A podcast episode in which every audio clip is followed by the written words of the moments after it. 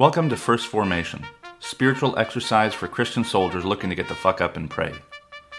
Join Pew Pew HQ every weekday morning to hear the good news through grunts and with grunts, in the unity of the Holy Spirit as one church forever and ever. Fall in.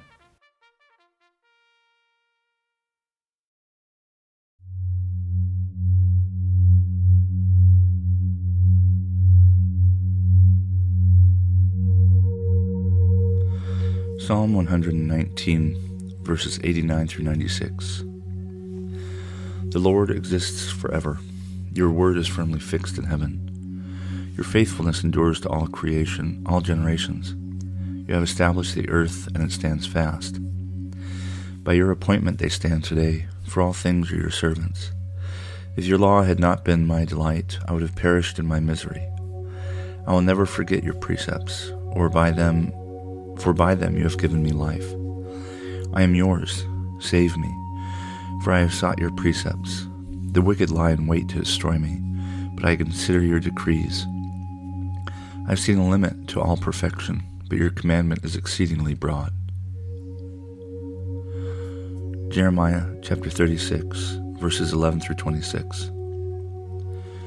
When Micaiah, son of Gemariah, son of Shaphan, heard all the words of the Lord from the scroll, he went down to the king's house into the secretary's chamber, and all the officials were sitting there Elishama the secretary, Delaiah son of Shemaiah, Elnathan son of Achbor, Gemariah son of Shaphan, Zedekiah son of Hananiah, and all the officials. And Micah told them all the words that he had heard when Baruch read the scroll in the hearing of the people.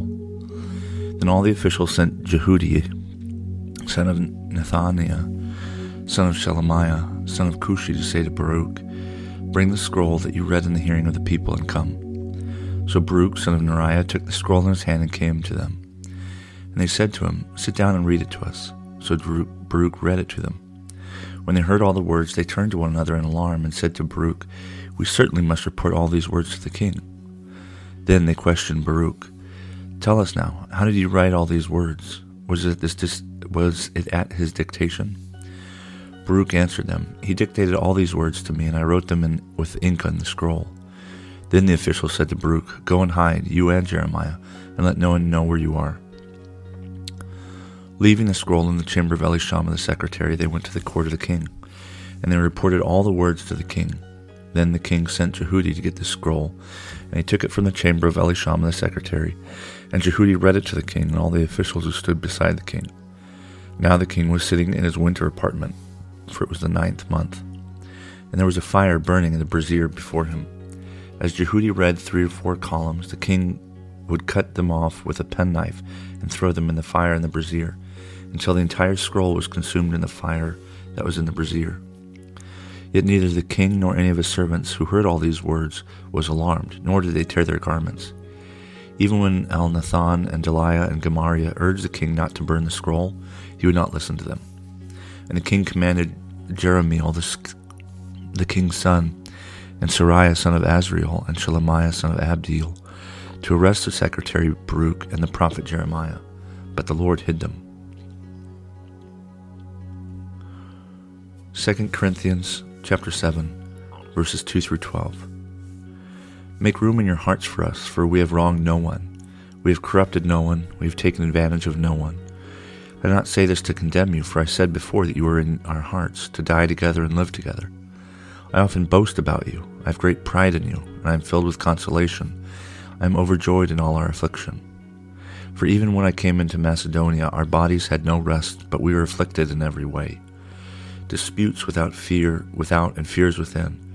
But God, who consoles the downcast, consoled us by the arrival of Titus, and not only by his coming, but also by the consolation with which he was consoled about you, as he told us of your longing, your mourning, your zeal for me, so that I rejoice still more. For even if I made, your, made you sorry with my letter, I do not regret it, though I did regret it, for I see that I grieved you with that letter, though only briefly. Now I rejoice, not because you were grieved, but because your grief led to repentance, for you felt a godly grief, so that you were not harmed in any way by us. For godly grief produces a repentance that leads to salvation and brings no regret, but worldly grief produces death. For see what earnestness this godly grief has produced in you, what eagerness to clear yourselves, what indignation and alarm, what longing, zeal, and punishment.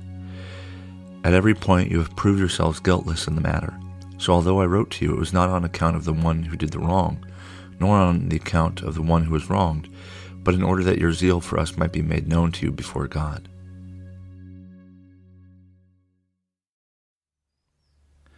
Good morning and welcome to the third Tuesday after Epiphany. This is Brother Logan Isaac broadcasting from Walkersville, Maryland.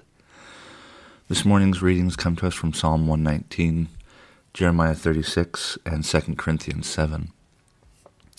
And in Paul's letter, he distinguishes between godly grief and worldly grief. And I think it's an important distinction to make um, in you know a military community that's racked by uh, suicide and depression and um, self harm and other things that um, flow from not always the actions that they have done in combat, which are not always much of anything, but very often also by the the actions and assumptions of the world, of what uh, the New Testament uh, calls the cosmos, and the grief that is caused by the world. Um, it's uh, the word is lupos, and the the worldly grief is something like shame.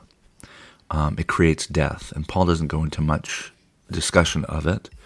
But grief, or the guilt of the world, um, produces death because it doesn't give any way out. It just kind of, you know, shame attaches to the person. It mistakes the sin and the sinner. The, the sinner is the sin, has become sin. This is evident when we say things like Cain is a killer. Um, Cain is a human. And the mark that God gives Cain is for everybody, including Cain, to remember that Cain has not changed, that Cain is still a human, but he is a human who is killed, a human who has made a mistake. Godly grief um, produces um, not death, but repentance um, and salvation, and absolves regret. Um, guilt, uh, properly understood, is uh, does not say, "Oh, you have sinned, therefore you are a sinner, or you are the sin. You have sinned. Instead, it says, You have sinned, and there's something that we can do about that. Uh, there's a process by which your sin can be absolved. And it includes both you know, mental anguish, but also practical reconciliation. Um, you know, the to have done wronged, uh, we we we have some Paul certainly has some feelings about you know earning salvation, and I don't think it's about earning salvation, but I do think um, that it's about doing things that right or that undo or that correct the things that have been done that have made a wrong. Um, it isn't about gaining something back, but it is about balancing the scales. Um, you know, some vets, you know, go to Vietnam or Iraq and try to make amends. Um, some vets, you know, live a life of charity. Uh, certainly, the saints did that. Um, I've mentioned plenty of them in uh, all my books. Um, but the, uh, I think there's something, as I said in Paul, that discourages. I don't know. I'll call it equilibrium. If you've done wrong, I think it's balanced and just that you do something right, either for that person or even for yourself. To, you know, for example, some some vets after they've come home from war, they they feel like all they're capable of is destruction, and so um, I know a, a handful of vets who started farms, livestock as well as crops, to remind themselves on some level that they are perfectly capable of cultivating life um, that is a balancing of the scales um, that benefits them, that benefits the earth, that benefits uh, those around them and their community. Um, and so it isn't, you know, Paul, as I said, takes this really hard line. You know, you can't earn salvation, you can't earn grace. And that's true. But gifts don't absolve guilt. the gift of God, um, I, I just think they're they're apples and oranges when we talk about God or uh, Christ being our our redemption. There's the redemption we, we require as members of a world that only knows corruption, you know, whether you can call that original sin or whatever. And then there's the the redemption that we require by the specific everyday sins and transgressions that we commit that come out of living in a world of corruption, but also come out of us being humans. You know, Adam and Eve lived in a world of perfection and they still committed sin. Uh, they didn't live in a world that only knew corruption. They lived in Christ's perfection in the Garden of Eden. Um, and so any sin they committed were these specific, um, concrete things that they did that they needed resolution for. And one thing that grieves me so much is that they don't put up a fight as God banishes them from Eden. They just accept it as though, you know, well, this is the way of the world. And it's like, no, fight for it. Fight for the thing that, that you were meant for, the thing that you love. And they just kind of, they seem to like shrug their shoulders and, and you know, uh, just accept it. And so many other um, heroes of the faith argue with God, Abraham, etc. And that's why I think Cain represents this um, un- less than fully understood character in the Bible, because his parents resigned themselves to their fate without question. Cain, however, when he is told he's going to be banished from the uh, from from God and hidden from his face, Cain confesses, "My sin is too great.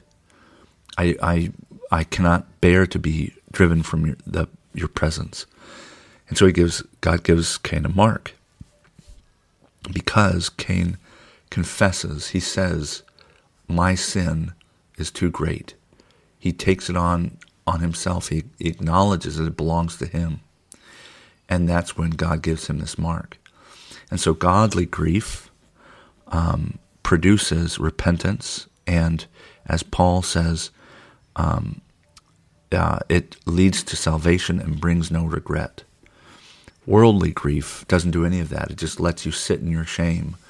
Um, worldly grief uh, is the kind that looks at Cain's mark as a curse, not as a sign from God. Worldly grief confuses Cain with what he did. He's no longer human, he's something else. We call a killer. And so don't uh, believe in worldly grief, um, believe in godly grief, um, in godly sorrow, uh, lupos, which uh, the Greek uh, is the Greek word that we get for for this this passage, um, because there's this very important distinction between what the world says we should feel sorry for, and what God knows that we we when we feel sorry for, it produces in us a change of heart and a change of, of behavior.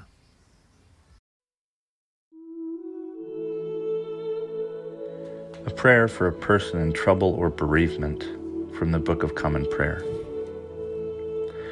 Merciful God, who has taught us that in your holy word you do not willingly afflict or grieve anyone, look with pity upon the sorrows of your servants for whom our prayers are offered. Remember them, O Lord, in mercy Nourish their souls with patience. Comfort them with a sense of your goodness.